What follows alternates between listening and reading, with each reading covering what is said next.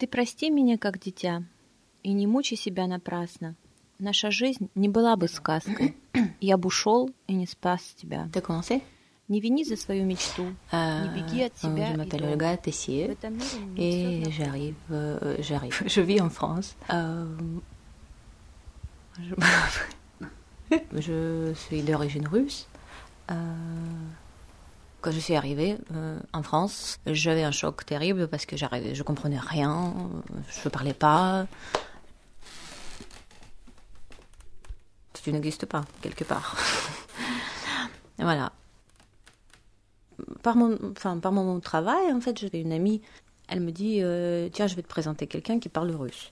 J'ai un ami qui parle russe. Je rencontre Maxime, et quand je le vois, il était un peu comme ça devant le soleil, il m'a complètement caché le soleil. Il était assez grand et assez corpulent comme ça, et il me parle en russe. Je pensais que c'était un russe. On va boire un thé, je crois, et on parle justement des Russes et du fait que ils vivent dans les extrêmes quelque part. Voilà, donc on discute de tout ça et il me raconte sa vie, un peu ses expériences. Il me raconte qu'il vivait à Moscou et à Saint-Pétersbourg. Et là, il me raconte aussi qu'il a fait les études de russe aux mêmes facultés que moi, où je suis actuellement. Et il dit que aussi, enfin, il raconte sa vie, il cache rien. Il dit voilà qu'il a une schizophrénie et qu'il est sous traitement, mais personne ne lui croit en fait. C'est quelqu'un qui est tout à fait cohérent, intelligent, communicatif. Il est assez charmant. On ne dirait pas qu'il a des problèmes particuliers.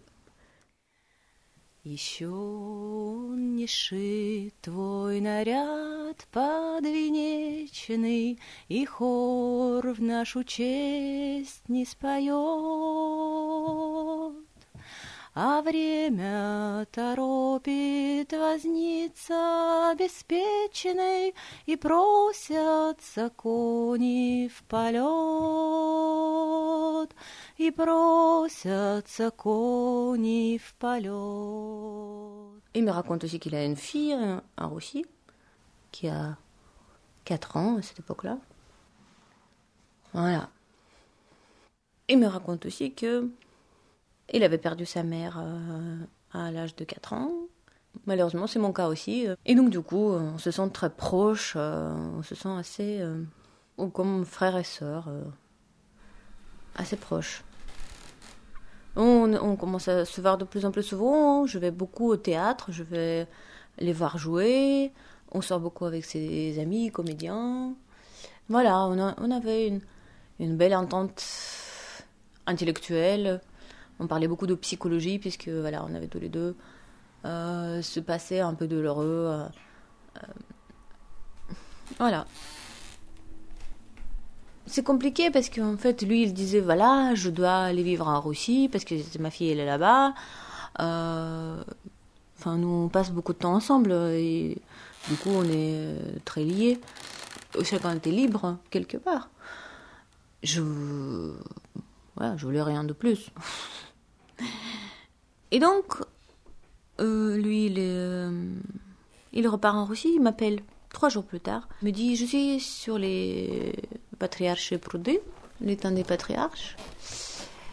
Et il me dit, je me sens bizarre, et je vais prendre le train et aller à Saint-Pétersbourg. Je dis, mais écoute, toi, tu m'appelles des étains des patriarches. Là c'est du Bulgakov, là tu vas prendre le train, c'est du Dostoïevski, là tu étais sûr que tu es sur la bonne voie. et il me dit je ne sais pas où j'en suis. А время торопит возница обеспеченной, и просятся кони в полет, и просятся кони в полет.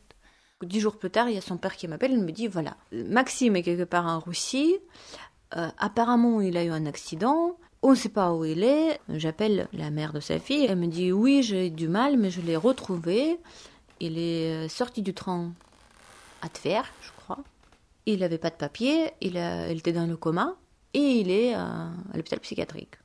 Sauf que elle me dit que elle a du mal à prouver aux autorités de la clinique qu'il est français. Parce qu'il n'a plus ses papiers et il parle tellement russe, que les autres ne lui croient pas et ils disent que c'est un nouveau Napoléon.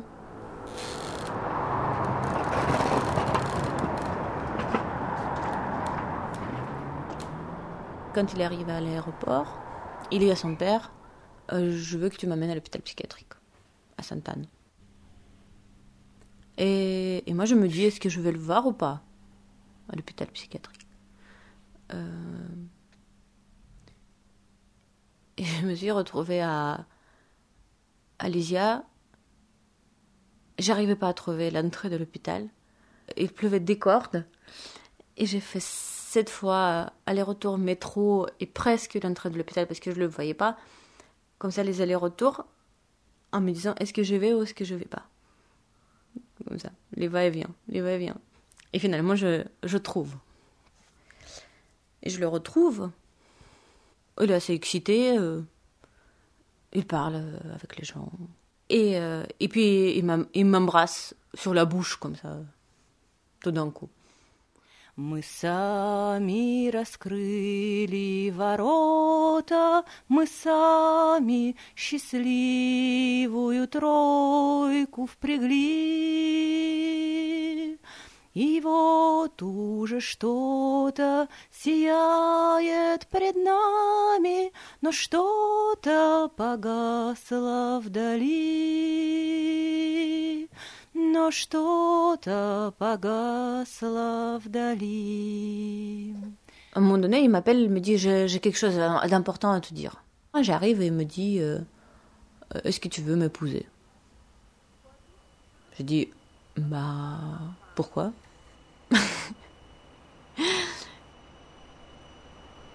Je dis pourquoi?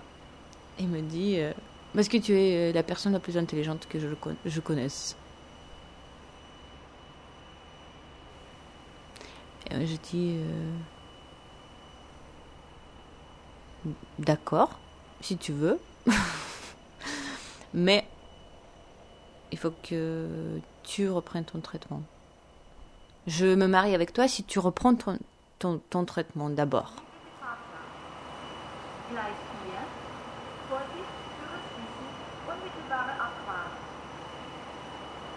C'est comme si on était le miroir l'un de l'autre. La décision, elle était évidente parce qu'en fait c'est une personne qui était comme si c'était évidente dans ma vie, comme si je devais la rencontrer un jour. C'est comme si c'était quelque chose qui complétait ma vie. On était inséparables. Il me suivait partout et on s'appelait tout le temps. On passait tout notre temps ensemble. Donc voilà, quand il me propose de se marier, je lui dis d'accord, on se marie. C'est comme disait son père, c'est comme un aveugle et un handicapé. Un handicapé montre à l'aveugle où va et l'aveugle, je sais plus ce qu'il fait. C'était la personne à qui tu es lié à vie, tu le sais quelque part, mais tu t'en as pas conscience. Tu t'en as conscience à la fois non, et c'est quelqu'un qui doit être là et qui fait partie de ta vie, fait partie de ton destin. Et tu peux pas l'éviter.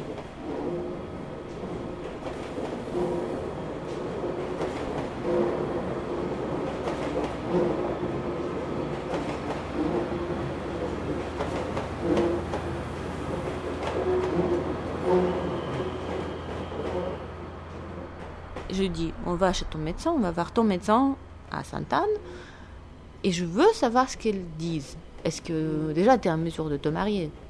Est-ce que c'est pas une idée folle, quelque part? Et il dit d'accord.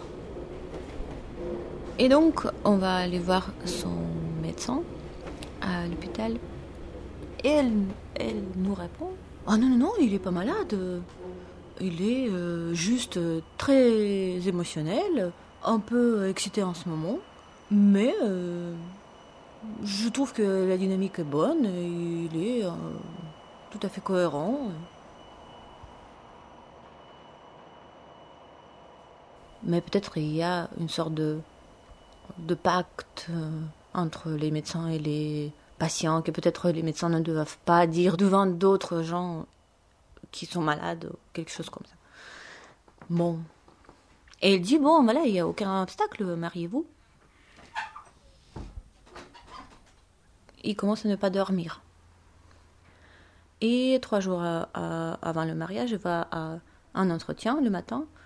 Et il m'appelle de quelques heures plus tard me disant, je suis au jardin de Tuileries, je suis en train de boire.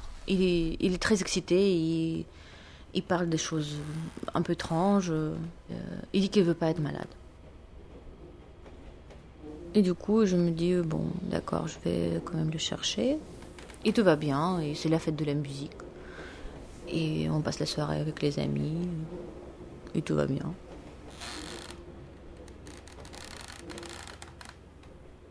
Et on se marie 2 jours plus tard. Ça se passe bien, sauf que à la mairie du 15e, l'adjoint au maire, il nous fait une enquête policière au moment du mariage. Est-ce que c'est un mariage blanc? Il ne lit pas le texte habituel qu'ils doivent lire au mariage. Il nous fait un interrogatoire, en fait. On sort de là, après on va aller manger dans un restaurant, et dans le restaurant, il commence à boire, comme un fou. J'essaie de le faire rentrer à la maison parce que voilà, il embête tout le monde, c'est comme quelqu'un qui est saoulé, donc il parle avec tout le monde dans la rue, comme ça. J'essaie de le ramener à la maison pour le cacher.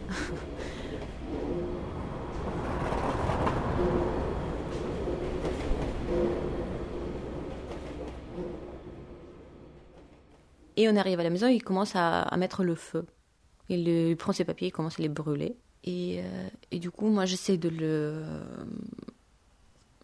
l'empêcher de brûler les papiers. Il me prend par les cheveux et il me tord le cou. Et je me dis, là, ça va pas. C'est que c'est du délire. Et en fait, je l'ai jamais vu comme ça. Il n'était jamais agressif vis-à-vis de moi. Et tout d'un coup, il devient agressif. Il commence à parler avec lui-même. Il commence à parler avec le miroir. Et moi, je suis complètement dans un état de choc et je ne sais pas quoi faire. Et il m'empêche de sortir de la maison. Et il sort lui-même. Et j'ai plus de nouvelles. Et je reste là, et je reste clouée à mon canapé.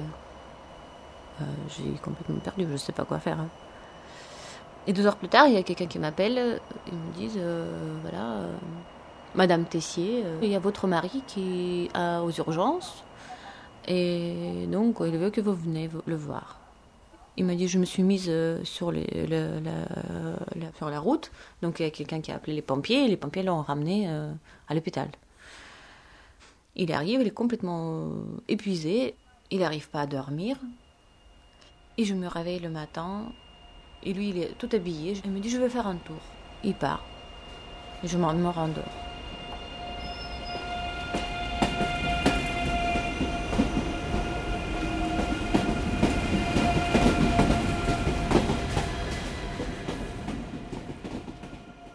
Je me réveille à midi, je me dis, c'est pas normal, je ne vois pas d'appels qui sont venus de sa part. Je l'appelle sur son portable et j'entends un bruit très bizarre. Je reste à la maison à attendre qu'il revienne, qu'il donne des signes. Et il y a son père qui m'appelle, il me dit, il est mort et tu dois aller à la police. Je vais à la police. Il me dit pas qu'est-ce qui s'est passé. Il dit je suis pas en mesure de vous répondre. Je peux pas vous répondre. Et il me fait l'interrogatoire et puis je m'en vais. Mais je sais toujours pas ce qui s'est passé et je sais plus du tout comment j'ai appris après. Qui m'a dit ça? Qui m'a dit exactement ce qui s'est passé? j'apprends qu'il se suicide en se jetant de la tour Montparnasse.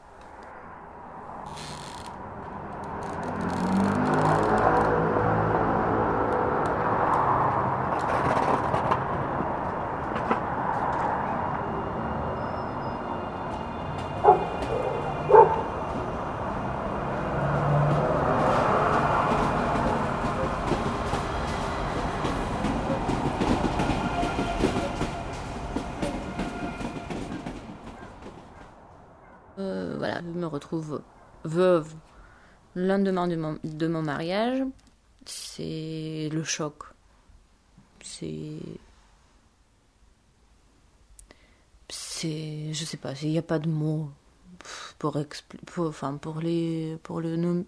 nommer, je crois.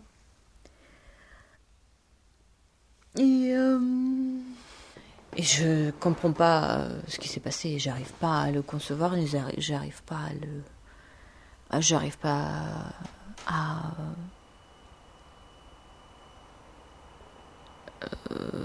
me rendre compte que c'est ma vie. Je me dis non, c'est pas vrai.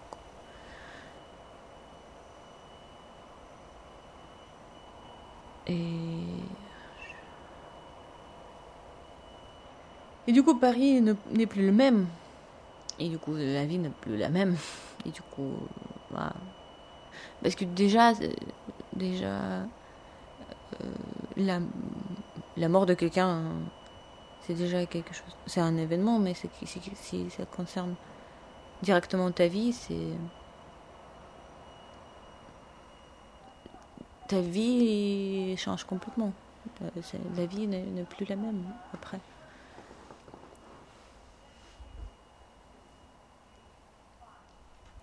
Et j'arrive pas à comprendre où je suis. Comme s'il était toujours présent. Et je fais beaucoup de rêves étranges, où il me guidait presque dans les rêves. Et le dernier rêve, je rêve de lui. Et il me demande pardon. Il me demande pardon, mais moi je m'étouffe. Il est là, tu vois, je le vois comme ça, il est comme ça à côté de moi. Et il me dit, pardonne-moi comme un enfant. Il me dit en russe, presti меня как дитя.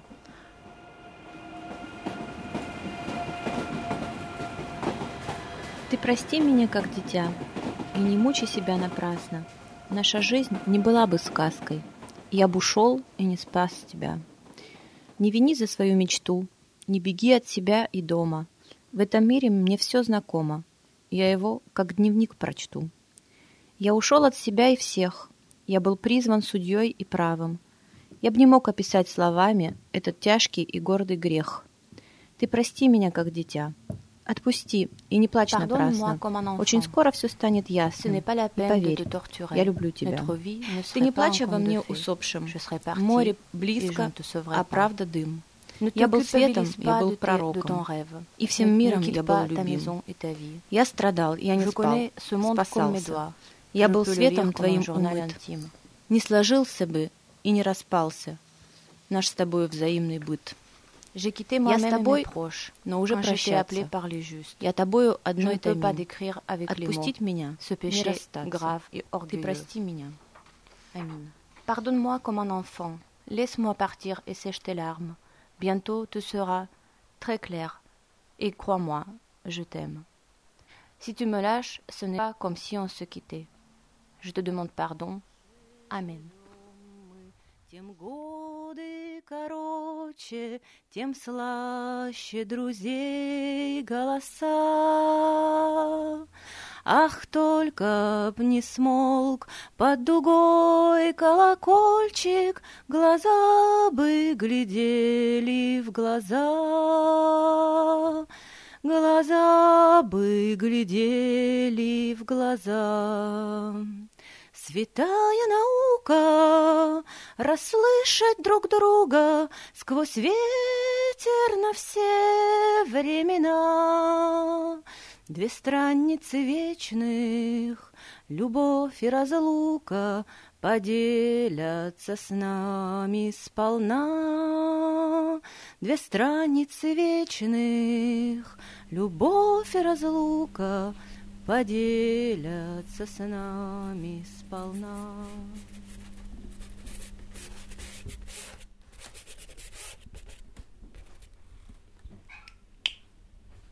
Elle s'est mariée et le lendemain, son mari il s'est suicidé en se jetant de la tour Montparnasse. Donc c'est une histoire qui peut pas laisser indifférent, quoi.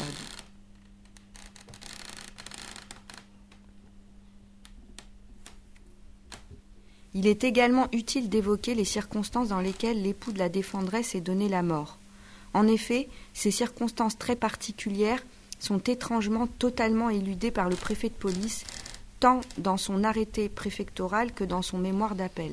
Le jour de son mariage, soit le 23 juin 2006, celui-ci a subi une grave bouffée délirante. Le lendemain matin, celui-ci a de nouveau quitté le domicile sans donner d'indication à son épouse sur le lieu où il se rendait. Quelques heures plus tard, la défendresse apprenait que son époux s'était jeté du haut de la tour Montparnasse. Ces circonstances d'une vraie violence dans lesquelles est intervenu le suicide de son époux, auquel elle a voué toute son attention et son affection pendant 2 années de vie commune intense, ont rendu son deuil particulièrement long et difficile. C'est le moment où je dois renouveler mes papiers. Je vais à la préfecture, ils me disent voilà, vous n'avez pas le droit de carte de séjour, de titre de séjour, vie privée et familiale. Vous n'avez pas assez de vie commune. Et je reçois une obligation de quitter le territoire français. Et je commence à me dire, je vais partir, revenir chez moi, parce que de toute manière, je ne vais pas me battre avec le système. C'est des questions de politique, c'est parce qu'ils ont des quotas pour envoyer 200 000 étrangers cette année-là. C'est difficile à avaler. Je m'appelle Fenna Baouz et je suis avocate à Paris. Et j'étais à une soirée d'anniversaire d'un ami. Il était peut-être 2 ou 3 heures du matin. Et il me demande ce que je fais dans la vie. Et là, je lui dis je suis avocate. Et il me fait t'es avocate en quoi ? Et je lui dis je fais surtout du droit des étrangers. Et c'est là qu'il me dit mais je connais j'ai une copine, elle lui arrive des choses horribles. Et donc, il me raconte l'histoire d'Olga. Et il me dit, elle vient de recevoir une lettre de la préfecture qui lui dit qu'elle est obligée de quitter le territoire français. Et donc, en fait, elle s'apprête à partir. J'avais mon billet de retour. Je commence à faire mes valises. Et une semaine avant, il y a un ami qui m'appelle à 3h du matin en me disant, je te passe un avocat, elle va te parler. Donc, j'ai au téléphone Olga. Et là, je lui dis, oui, là, je suis avec un ami à toi qui m'explique que tu as reçu une obligation de quitter le territoire français. Mais il faudrait peut-être que tu essayes de faire les recours au lieu de prendre la décision maintenant de repartir en Russie. Et donc, j'ai au téléphone un avocat qui me dit, venez me voir au cabinet, je veux savoir exactement ce qui s'est passé et je veux voir votre situation. Mais... ne partez pas parce que vous ne pouvez pas revenir après. Parce que si vous avez un OQTF, vous êtes interdit d'entrer en Europe pendant 5 ans, je crois. N'importe quel pays, parce que c'est l'espace Schengen. Je vais au cabinet dans le 17e, je vois une fille de mon âge en face de moi, qui est très posée et qui me met en fait au courant de ma situation. Parce qu'en fait, moi, je ne me rends pas compte de ma situation. Et donc, elle s'appelle Fenna Baouz.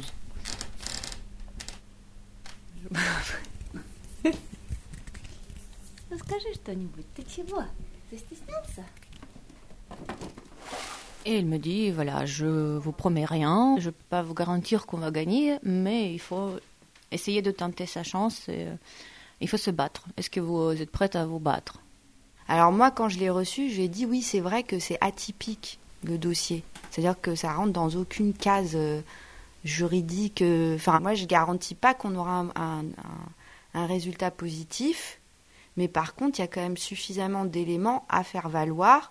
Ça vaut le coup de tenter le recours et puis de voir. Par contre, ça risque de durer longtemps. Je dis, il faut que déjà vous soyez suffisamment motivé et puis que vous sachiez que ça peut être long. Que...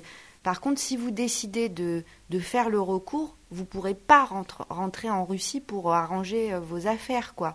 Donc c'est vraiment... vous allez être obligé de rester en France et vous battre, et ça va être difficile, ça je vous le cache pas, mais il faut prendre la décision, vous, et l'assumer jusqu'au bout. Pour moi, je n'avais pas forcément l'habitude de me battre, quelque part. Et en fait, c'est ce qu'elle a finalement, elle s'est dit, bon bah ok, je prends sur moi, et on y va, même si ça dure longtemps, et voilà. Et c'est comme ça qu'on est parti sur la procédure. Je me dis, oui, c'est quand même embêtant que si je ne peux pas même voyager après, c'est une atteinte à ma liberté personnelle. Et je n'ai pas envie d'être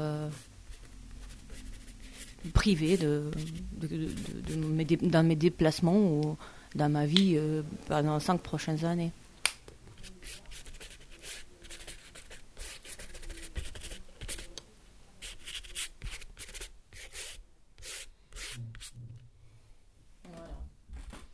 Du coup, ça me donne envie. Quand elle est venue me voir, je lui ai demandé de me raconter toute son histoire. Comment elle a rencontré Maxime, de me raconter sa maladie, de me raconter toute sa relation avec lui, et toutes les difficultés qu'elle avait, elle, dans son couple à cause de la maladie, des choses, l'investissement particulier qu'elle devait avoir envers Maxime... du fait de sa maladie, etc. C'était pertinent parce que, en fait, j'avais pas de preuves dans le dossier de leur vie commune. C'est-à-dire, par exemple, des quittances EDF aux 2 noms, un contrat de bail aux 2 noms. J'avais juste la preuve qu'ils s'étaient mariés et la preuve du décès le lendemain du mariage. Mais j'avais pas la preuve de la vie commune. Et donc, en fait, il s'agissait d'être le plus précis possible. Je vais la voir, je lui explique la situation, elle me dit qu'il y a très peu de chance parce que l'affaire elle est très complexe et très hors norme. Mais elle dit que voilà, je m'engage à faire les démarches nécessaires auprès du tribunal administratif, mais il faut que tu assumes, il faut que tu sois là, il faut que tu assumes que tu es sans papier un certain temps. Et à la fin, je ne savais pas quand est-ce que ça va se terminer. Et j'ai commencé à faire de la peinture parce que j'avais tellement d'émotions. Parce que je sortais pratiquement pas plus de chez moi. C'est dur d'être dans une situation irrégulière parce que c'est quand même dangereux. Tu peux pas forcément sortir où tu veux parce que si la police t'arrête, tu peux aller en rétention, même s'ils ne peuvent pas te renvoyer dans ton pays, mais tu peux aller en rétention. En tant que femme,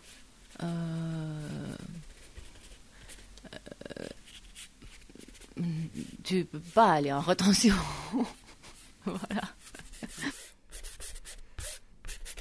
Par ces motifs et tous autres à déduire ou suppléer, même d'office, il est demandé à la Cour administrative de Paris de confirmer le jugement du tribunal administratif de Paris du 28 octobre 2009. D'annuler en toutes ses dispositions la décision du préfet de police datée du 10 février 2009, d'enjoindre au préfet de police, en application des dispositions des articles L911-1, L911-2 et L911-3 du Code de justice administrative, de délivrer à la défendresse le titre de séjour sollicité sous la somme de 100 €. On a fait valoir il y a la Convention européenne des droits de l'homme, l'article 8, en fait, c'est l'article qui explique que l'administration ne peut pas s'ingérer dans la vie privée et familiale des personnes. Pour avoir le jugement du tribunal administratif de Paris, on l'a eu le 28 octobre 2009. Donc, qui a annulé la décision du préfet qui obligeait Olga à quitter le territoire français et qui a enjoint... Donc, qui a ordonné à l'administration de lui délivrer un titre de séjour vie privée et familiale. La décision était telle qu'on avait raison, que la préfecture avait tort, et donc du coup, on gagne le premier procès. Mais c'est pas fini. C'est ça le problème, c'est que c'est que la préfecture a... Donc on avait obtenu gain de cause, mais la préfecture a décidé de faire appel du jugement. Au bout de 30 jours, le dernier jour du délai dans lequel ils peuvent le faire. Ils sont obligés de me couvrir d'un titre de séjour. Ils le font. Alors, ce qu'il faut savoir, c'est que le service des étrangers de la préfecture de police à Paris fait extrêmement souvent appel des décisions du tribunal. Et qu'en jugement, elles obtiennent l'infirmation du jugement. Et en fait, ça a des conséquences extrêmement dramatiques pour les personnes parce que ils se précarisent, quoi.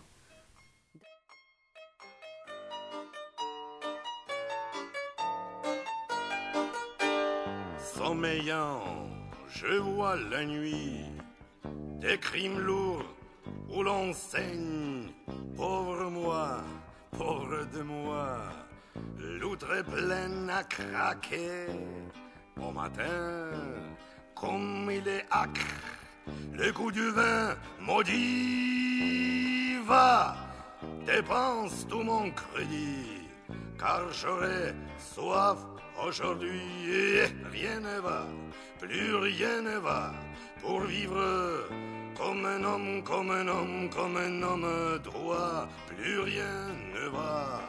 Pour vivre comme un homme doit, dans tous les cabarets s'en vont, où je m'enterre chaque nuit. Je suis l'empereur des bouffons, le frère de n'importe qui. Je vais vomir mon repentir au pied de tabernacle. Mais comment prier dans la fumée de l'encens des diacres? Rien ne va plus, rien ne va, pour vivre comme un homme, comme un homme, comme un homme droit. Plus rien ne va, pour vivre comme un homme doit, et comme un vieux loup dans les bois, en fuyant le pire. Je suis resté tout seul avec moi, près de les montagnes où l'on respire. C'est là que je voulais trouver un air nouveau, plus haut, mais qui reconnaît de loin un vrai sapin d'un faux sapin. Rien ne va, plus rien ne va, pour vivre comme un homme, comme un homme, comme un homme, comme un homme droit. Plus rien ne va, pour vivre comme un homme doit. Loin de tout manège, je suis ma vie, en laissant ma trace dans la neige, pour qu'il me retrouve l'ami qui me suit.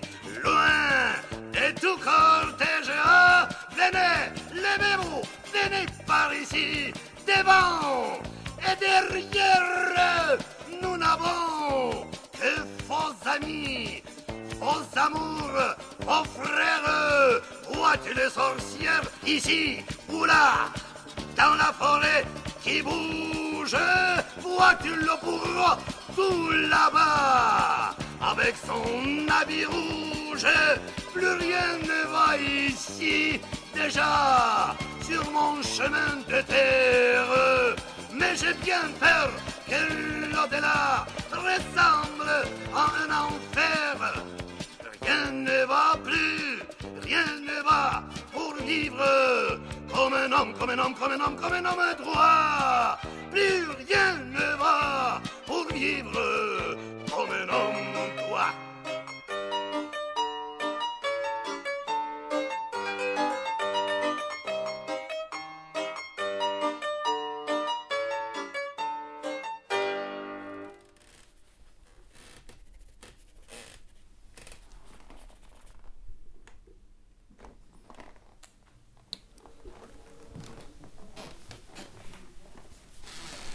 Fin de l'année 2009, moi, je déménageais dans le 15e, à quelques rues de l'endroit où habitait Olga. Donc, j'ai fait une pendaison de crémaillère et je me suis dit que j'allais l'inviter à ma pendaison de crémaillère. Mais c'est parce que même quand elle venait me voir pendant la procédure devant le tribunal, en fait, j'avais l'impression que j'avais... Enfin, je m'identifiais beaucoup à elle. C'était bizarre, c'était comme quelque chose... Enfin, mais c'est un peu difficile de mettre des mots là-dessus, mais... Enfin, je sais pas, j'avais l'impression que c'était... que en fait, c'est... que je serais pareille qu'elle, enfin je me comporterais pareille qu'elle, ou je sais pas, il y avait quelque chose en elle qui me rappelait moi-même, je sais pas, mais vraiment très fort. Mais moi je pensais qu'à cette époque-là, on espérait que la préfecture allait pas faire appel. Mais bon là c'était trop tard en fait, on était déjà devenus amis, mais moi j'ai continué à suivre en fait la procédure devant la cour administrative d'appel. Alors c'est vrai que du coup, quand je suis allée plaider le dossier à la cour administrative d'appel, j'avais un stress particulier parce que il y avait un enjeu, parce qu'il y avait l'enjeu de l'amitié, quoi. Derrière, il y avait que si on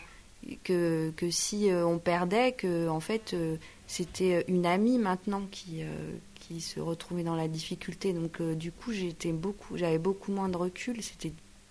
C'était beaucoup plus stressant. Voilà, parce que j'avais pas envie que mon amie elle se retrouve encore dans la panade et dans cette panade-là. Je crois qu'on a commencé à se tutoyer à la fin du premier procès, quand on avait gagné, mais on n'avait pas encore la décision de la préfecture qui a contesté. Donc du coup, on a commencé déjà à se tutoyer alors qu'on était embarqués dans la suite, dans le deuxième procès. Mais voilà, c'était beaucoup plus familier à partir de là qu'avant. On a trouvé beaucoup de points communs, on a trouvé qu'on avait des mêmes valeurs, et puis elle aussi, elle vient d'une famille des émigrés. Sa mère, visiblement, elle avait aussi des problèmes comme moi à une époque, quelques fois. Donc je pense que voilà, ça a joué quelque part sur le fait qu'on était assez proches et elle comprenait très bien les problèmes que j'étais en train de vivre. Et on a commencé à se voir assez régulièrement et on a discuté beaucoup de choses, de la politique, de la situation, des systèmes politiques.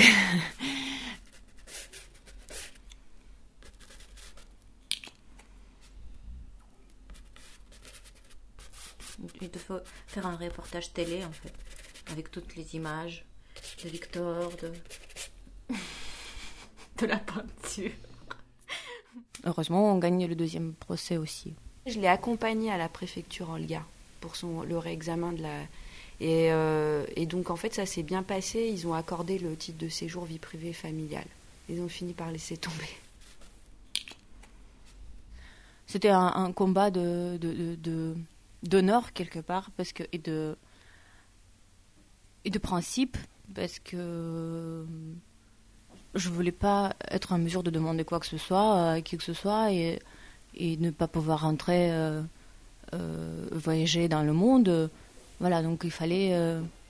je me suis battue cette fois-ci pour moi-même et pour mes libertés.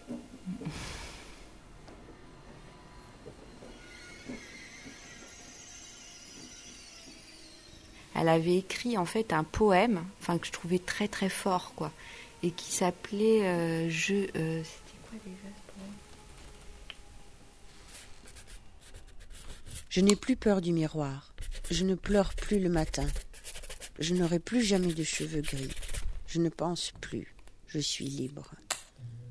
Je vois tout, mais je ne peux pas y participer. Souvent je suis assis à côté de ma femme, elle pleure.